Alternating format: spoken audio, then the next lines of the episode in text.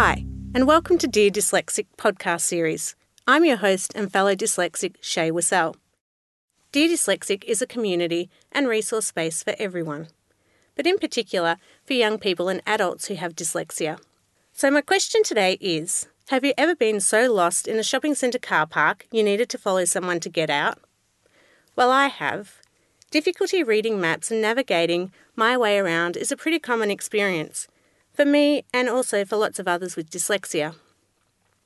A passion for literacy and a love of books, though, well, that's something you probably wouldn't think of for people who have dyslexia.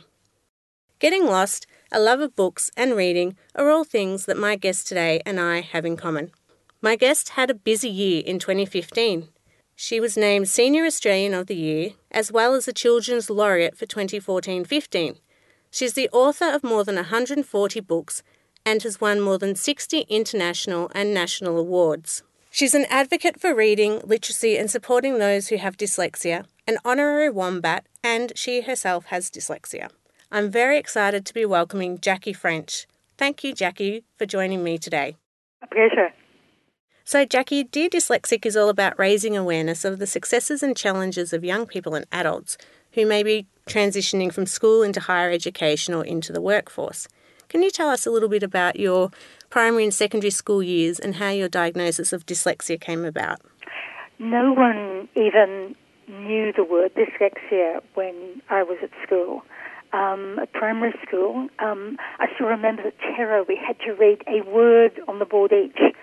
And not only could I not read the word, I, I, I didn't even know what people were talking about. I find it almost impossible to focus on a single word. Um, but I'd already taught myself to read around about the age of three, and halfway through the first year at school, I illegally snuck into the library at lunchtime, and I was leaping my way frantically through Black Beauty, lots and lots of text, which I found very easy to read because it was all in a block, and I could just skim it. And I still remember my teacher and the headmistress standing over me trying to work out how this kid who couldn't read Run Spot Run um, was frantically trying to finish Black Beauty in one lunch hour and asking me questions about it and, and realizing, yes, I, I actually was reading this. Now, in retrospect, they were extraordinary women. Um, Miss Davies was probably only about 18. Back then, you could leave school at 16. Um, primary school teachers only needed two years of instruction, and we were her first class. And she had this for two years. Um, there were about 40 kids in the class. But by the end of year two, every single one of us could read and write. Um, she was magnificent. She realized that even though my handwriting, look, I, I really couldn't write, and in fact, I still have enormous problems writing um, longhand. Um, I couldn't do um, arithmetic, but there were some things I could do extraordinarily well, like tell stories and read very, very, very quickly. And she realized it wasn't that I was daydreaming, it wasn't that I was being lazy. I could not do these things, but I wasn't stupid. And I think if I'd had any other teacher, I really don't know what would have happened to me in the school system. But just those two things made all the difference. She knew that I was trying, and she also knew and made it obvious I wasn't dumb, despite the fact I couldn't write, despite the fact I couldn't do arithmetic, and despite the fact I couldn't spell, and I still can't spell, and it is incredibly difficult to read my writing. I met my old history teacher some years ago, and he said uh, um, he became a professor of history um, later in his career, and he said, "Oh yes, yes, one of, one of the most brilliant students I've ever had. But look, I'll tell you what." You're by far the worst writer I've ever come across. um, my my handwriting is appalling. In fact, um, the last email from my English teacher at high school um, she was reminiscing about the first essay of mine that she'd read. And she'd put it aside with all of those that really looked as though they would definitely fail because of the handwriting, because of the spelling. And then she'd read it and, and loved it. And she handed it to her husband and said, Oh, look, you've got to read this. And she said he um, looked at it for about five or ten minutes and then said, um, What language is it in? um, my, when I say my writing is bad and my spelling is bad, Um, it is impossible to overstate oh, I don't feel how so bad, bad. my spelling is. And the problem too is, of course, I don't realise when something is badly spelled. Yes, today you can use a spell checker, and this is what I tell kids. Um, it is so much harder when you're younger, but the older you get, the more further you get in education, the more people focus on your ideas and the less the handwriting and the spelling matter. These days, handwriting does not matter No. because, of course, um, just about everything is done electronically or can be printed out. Um, spelling almost doesn't matter, but there still is a problem with, I mean, spell checkers now are very, very good, but they do substitute words. I think one of my worst was um, the book The Camel Who Crossed Australia, where my spell checker decided to substitute uh, condom instead of camel, which became the condom which crossed Australia, which actually have actually sold far better than the camel across Australia. Um, but the readership would have been somewhat different, and my Yes. reputation may have been destroyed therewith. Luckily, the editor picked it up. So, but look, by and large, and this is so important for any any dyslexic kid, the further you go in education, the easier it gets. And there will be a point where your ideas are so much more important than your handwriting and your spelling. But also, too, yes, it is going to take much longer for you, often to learn to write, to learn to um, to learn to read. Um, dyslexia.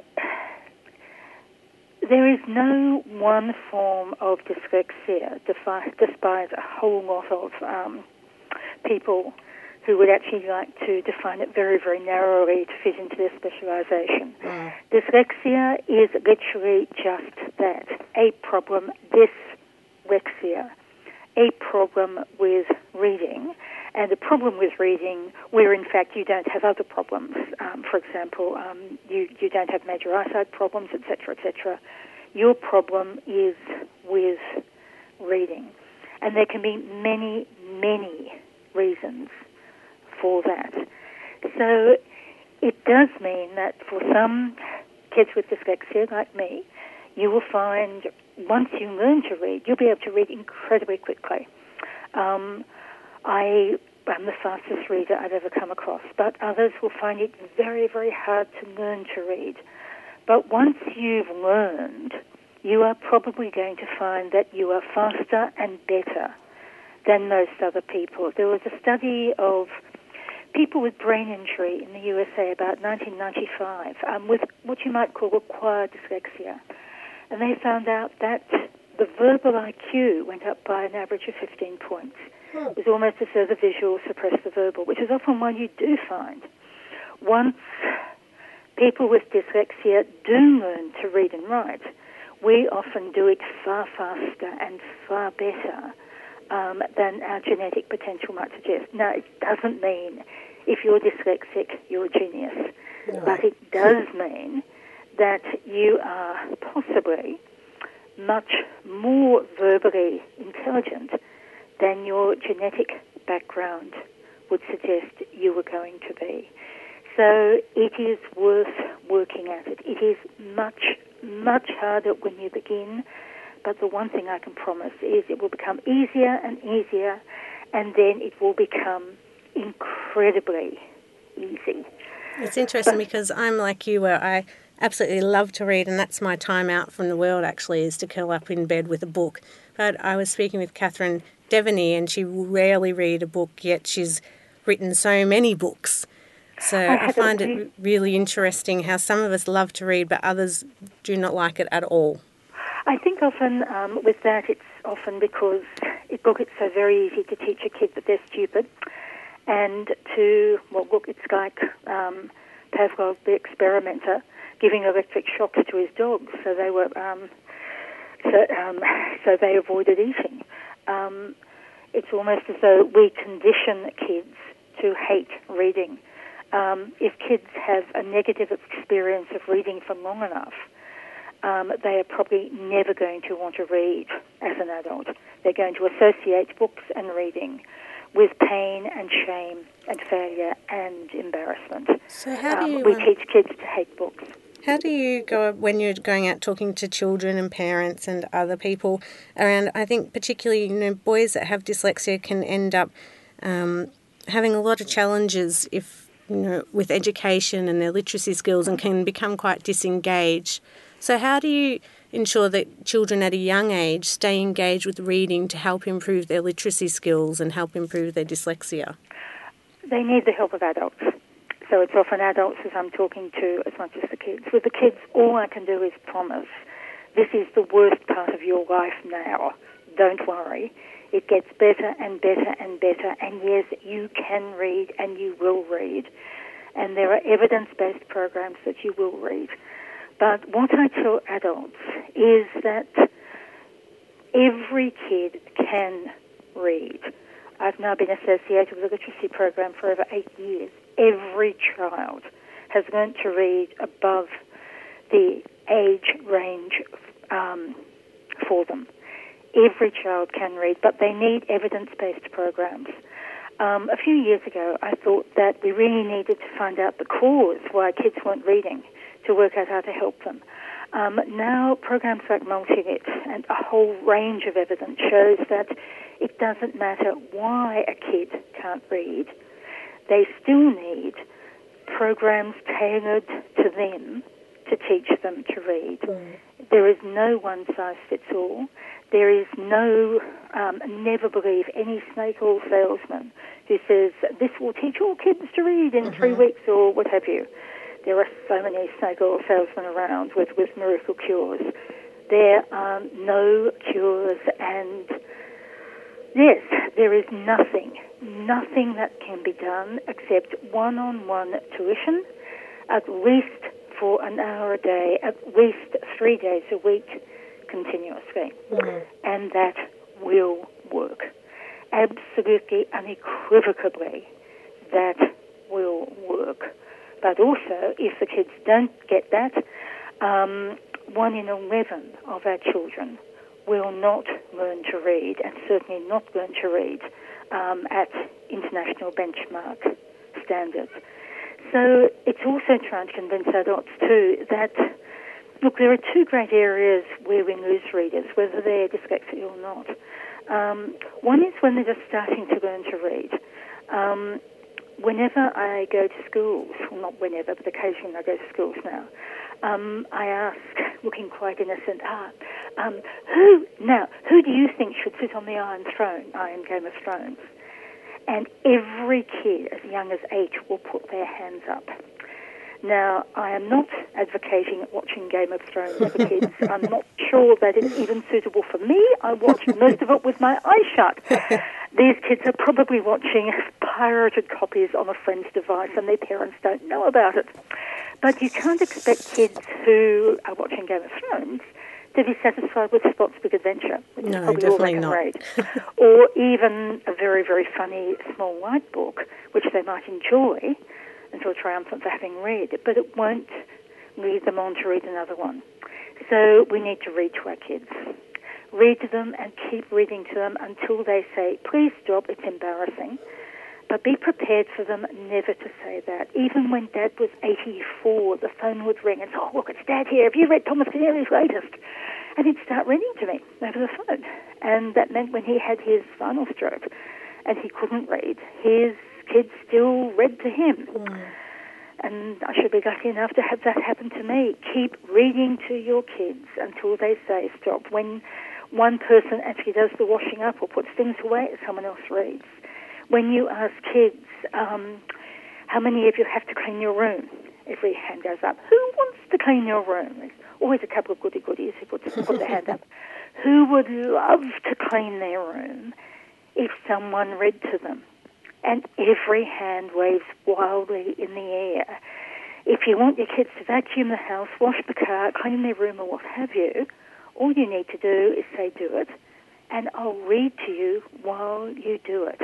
So how do you Um, you may never, ever, ever have to scrub the bathroom again as long as you're prepared to read. The other time comes often in late adolescence, early teenagehood. In fact, um, a girl that I mentor is now um, helping work her way through uni um, by living at a boarding house with boys. So there's an ad- one of the adults there who'll be there overnight. And she found to her horror at the beginning of the year that every single boy there said that books were boring and none of them, none, none of them read, none of them would even pick up mm. a book to read. So she bribed them. She said she would make cocoa with marshmallows every night for any boy who would read just for five minutes. Only five minutes, any book you want. And here's a lovely, here's a lovely choice. Here we are. Um, um, there's 30 books. You can choose any book, any book, and just read for five minutes, and you'll get cocoa and marshmallows. Now, by the end of the term, they were forming book clubs. They were swapping books. They were getting, they were haunting the library. But they also, just about every boy, sent her a card or a letter of thanks. One, and some of them were so moving. One boy saying that um, he'd come top in English. He'd never got more than 72%, and he was top. And others saying, I did 10% better. And they were, they were just so absolutely stunned. Um, because the problem is about that age, kids are transitioning from children's books to either young adult books or for adult books. So they're no longer interested in the sorts of books they were reading before, but they don't know where to go next. And adults are children's enablers. If kids are watching TV or doing video games, well, who bought the TV? Who bought the video game? Mm, that was my question. Is in a world now, in a society where everything's Facebook, everything's mobile phone, everything's television, gamifying, yeah, um, how do we ensure that these books that we have such a love for and the love of literacy that yeah, still is, is within families? It's look, it's really interesting. Um, again, I ask um, who watched TV last night. Every hand goes up. Who was bored? 80% of the hands go up. Why were you watching? There wasn't anything else to do. Mm. Um, what do we expect kids to do? Wave a magic wand and suddenly a book appears? Um, kids are only going to be reading books if adults have actually provided the books and provided the sort of books that are interesting, or even better, let kids become free range readers find a library with a good coffee shop, sit down with a cup of coffee and a nice piece of cake and a magazine, having shown the kids particularly where the magazines and the non-fiction shelves are as well, and then take out as many books as the kid would like and that you're allowed to take on your card too, and most importantly, tell them that you only have to read each one for five minutes. If it's boring, put it down, get another one. Books aren't like broccoli. You don't have to finish every bit on your plate because it's good for you. Yes, books are good for you. Reading is good for you. But that's not why we do it as adults. We do it because we love it. Mm. And we need to teach kids this too. If a book's boring, put it down, get another one. And if the book you're studying in class is boring, don't yell, it's boring quietly discuss it with the teacher, and you may be absolutely startled that they love the idea that you're bored with the book and you want another one, please. And if by some chance you have to study that particular one, like Romeo and Juliet or Macbeth, don't ever feel that you have to say it's fascinating. If you say, I think this book is boring because, and then give reasons, you will probably get very, very high marks indeed never ever feel you need to pretend that a boring book is interesting. So, what about those children's? Uh, an example is Shakespeare. As a, someone that's dyslexic, I found it quite hard to read, and you know Shakespeare's on the syllabus throughout your schooling mm. years. So, how do we go about supporting young people at school that you know are coming up with books like that that are challenging, or other areas that they're struggling with that um, might be some good strategies or tips for them? Or for educators um, using these books on their syllabuses? I think the really big thing is is to forget about things like asking for tips, um, forget about asking for speaking books, etc., etc. Um, we've been doing that for too long. Doing that is actually like putting band-aids on an amputation. Um, these kids deserve to learn to read so there is no problem reading Romeo and Juliet. I'm dyslexic. I can read Romeo and Juliet. I can't read a traffic sign. Um, I cannot read a map. I cannot get out of a car park. I can't read directions. I can't read a shopping list. I can't fill in a Medibank form. I cannot read those. But I can read Romeo and Juliet. So, what do you think the difference is between reading a novel and then having to be able to read something that's a really practical day to day thing that you need to do? Because um, when you read a large amount of text, you don't have to be able to understand every word. You can actually miss one word in seven or even one word in four, and it's still going to make sense. Mm. And that's very much the case with Shakespeare, where there are actually quite a lot of words that you can actually miss out on and still get the gist of it.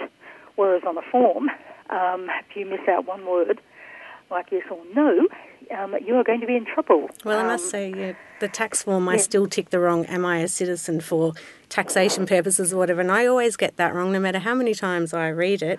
So yeah, I was threatened with deportation in my first year at university. I'd filled out my application form for university incorrectly, and they thought I came from another country other than Australia. Actually, I never did find out what country I'd accidentally kicked and I was going to be deported to. Um, so I occasionally wished that I'd get them do it, and, um, and, and I might have got a free trip back again. But then again, it may, may have been a not very nice country. Um, so you got so, the opportunity to go to university. Yes, I did. I did, and again there were problems. There was actually only problems with one lecturer. A surprising number of university staff are also dyslexic. As I said, um, once you learn to read, um, dys- dyslexics are usually more intelligent than their genetic potential would suggest. So you will find an extraordinary number of staff at universities are either dyslexic themselves, have got dyslexic kids, or understand the problem. But the main problem now is for so long we didn't have any evidence based studies to show what worked, mm. how you can teach someone to read. So, no, I'm not going to give any tips because the time for giving tips is long past. Instead, what anyone who has got problems, whether they are three years old or whether they are 97, they need someone who is a qualified tutor in an evidence based program like MultiLit, they need at least three days a week tuition, at least an hour at a time, but preferably even six days a week and an hour at a time. And after about three weeks, in most cases, they will be able to read. They will still actually have a lot of literacy problems mm. because there's a lot to catch up with, but they will be able to read. So, look, no tips, no hint, no amanuensis, no talking books, none of those band aids that we have been given. No mothers writing the assignments for you while the kids dictate, no tape recorders. Forget about the band aids because, in the long run, the band aids just make the problem worse and convince the kids that they need a crutch to support them.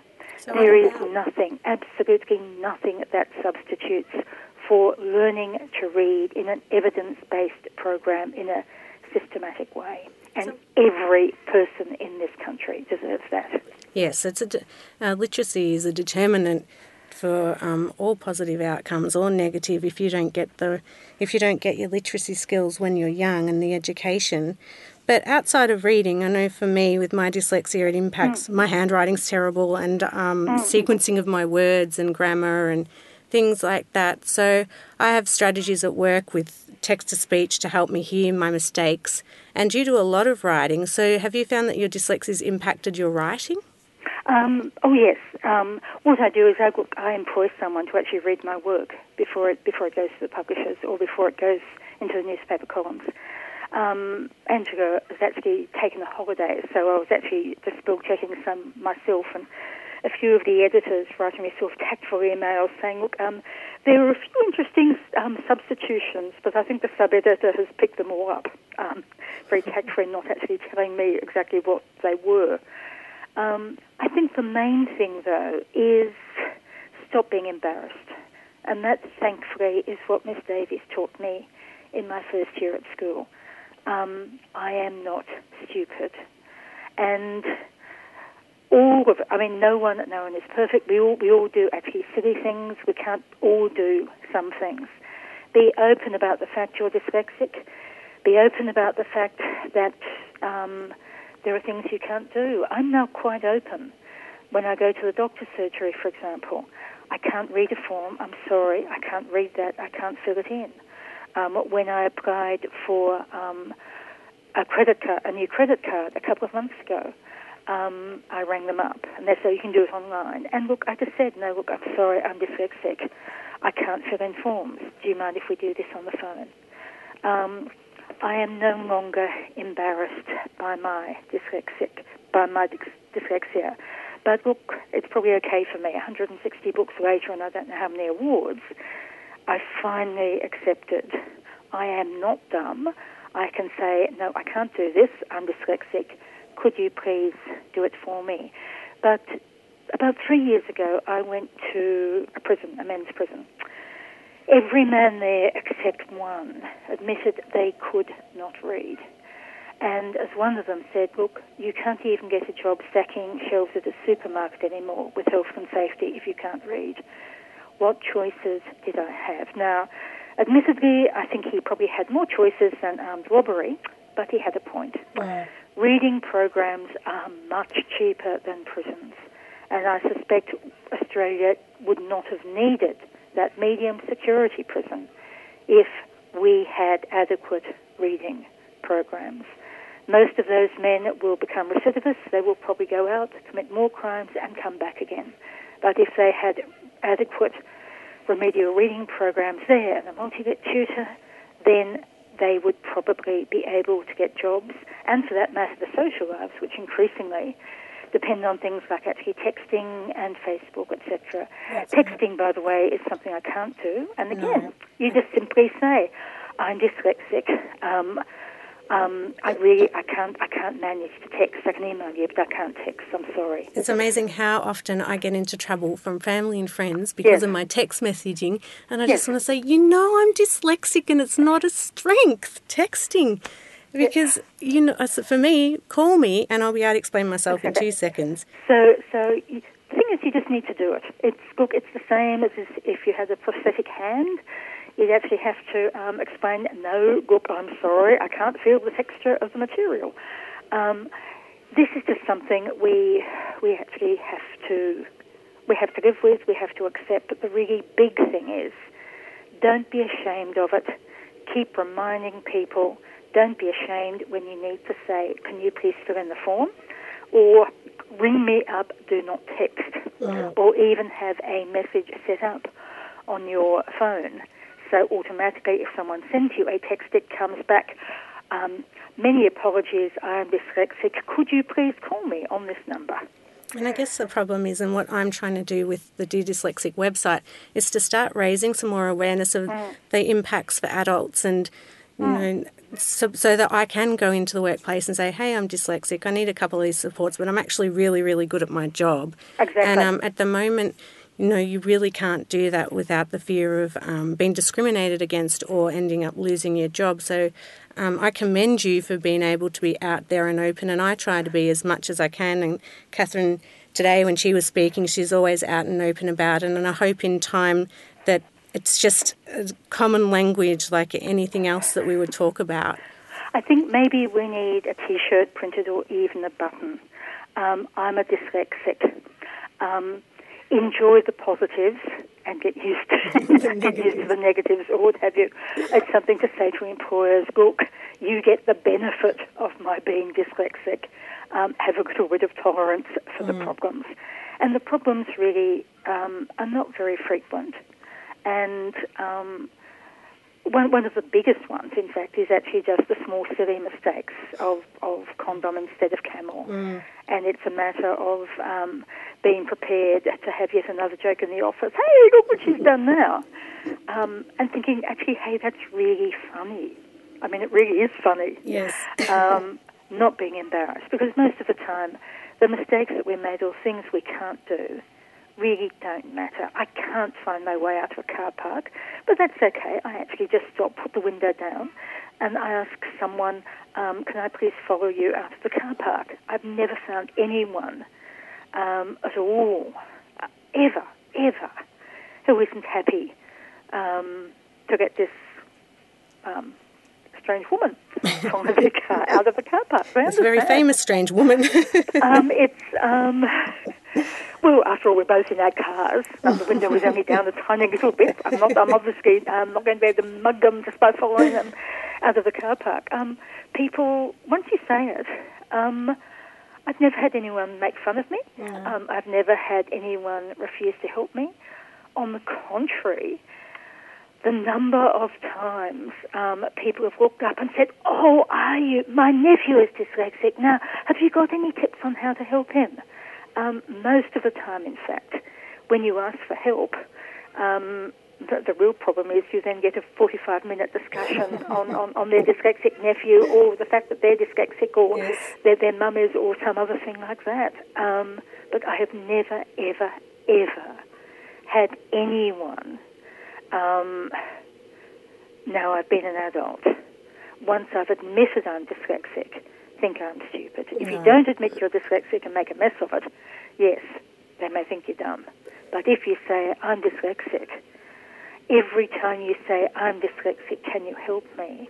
What you're really doing is standing there, obviously intelligent, obviously incapable, and you are being a poster for dyslexia. You are teaching the public dyslexic does not mean dumb. Dyslexic usually does mean incredibly bright, incredibly capable, but there are some things we cannot do. But on the other hand, um, I can't run a mile, oh, sorry, a kilometre in a minute either. My knees don't work very well, and I'll never be a supermodel. um, in the light of all of that, not being able to actually fill out the form for a new credit card is very, very small, particularly when you can do it on the phone and the person on the other end, um, again, accepts it and is very nice indeed. So, are there any um, any things you'd like to see change over the next five years to support young people, adults, and children who are dyslexic? deeply. Um, first of all, um, every child needs to be screened at the beginning of school for dyslexia. They need to be screened at the beginning of every school year for learning problems to make sure they reach benchmarks. Um, we need to get rid of programs like Reading Recovery, um, and we need to only spend money on evidence based programs that have been shown to work. Um, we need to forget about miracle cures. Um, use this device or this device or this light or what have you. Um, only, only use things that are peer reviewed and evidence based. But also, we need community literacy programs because we need family literacy. Dyslexia often runs in families.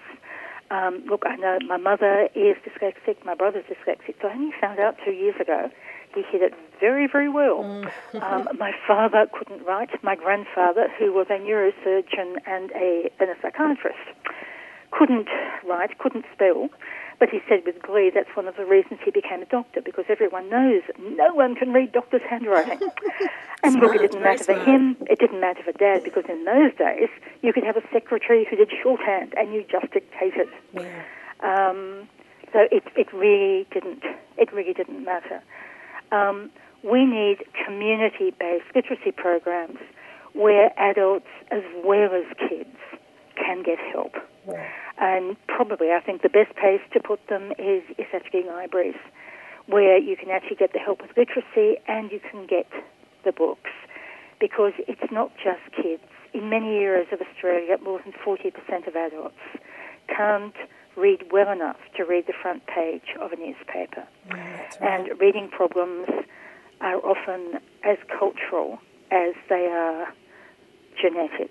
That um, if your parents can't read, or even your grandparents, you don't get read to. Mm. So we desperately need screening for dyslexia at the beginning of school, screening for reading problems right through school, um, evidence-based programs right through school, um, ones that don't just give an hour a week, but give at least three days a week of at least an hour uh, that continue year after year after year as new problems develop, which they will, um, and also programs for everyone.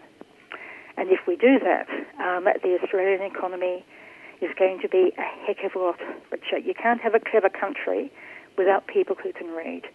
And it is much, much cheaper to have community reading literacy programs than it is to have medium security prisons, or for that matter, the graffiti and the aggression. We now know that um, aggression is a symptom of depression. Mm-hmm. Um, the biggest study ever done of violent terrorists showed that every single one of them had shown symptoms of depression in, ad- in adolescence and early teenagerhood.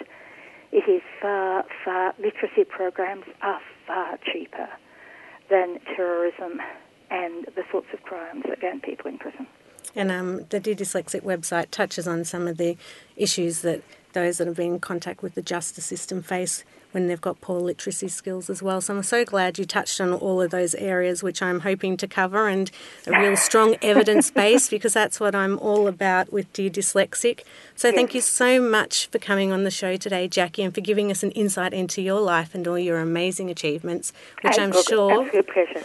You've inspired us all to go out there and hopefully read, read, read, and that um, regardless of having dyslexia, that we can all accomplish, achieve, and, and succeed. So and thank look, you so and much. Look, and look, to anyone who's my age, I'm in my 60s, um, it's not too late to get a literacy tutor. Um, I taught my next door neighbour to read when she was 78. Um, and I have to say, this was one dyslexic teaching another dyslexic. and if we could do it, anyone can. It That's is not right. too late. Find an experienced tutor, and you'll enter the most extraordinary world once you find it easy to read. Thank you so much, Jackie. Best of luck with everything. And if you'd like to find out more about Jackie, her upcoming events, books, and all things to do with wombats, you can go to www.jackiefrench.com and I look forward to speaking to you all next time. Until then, bye for now.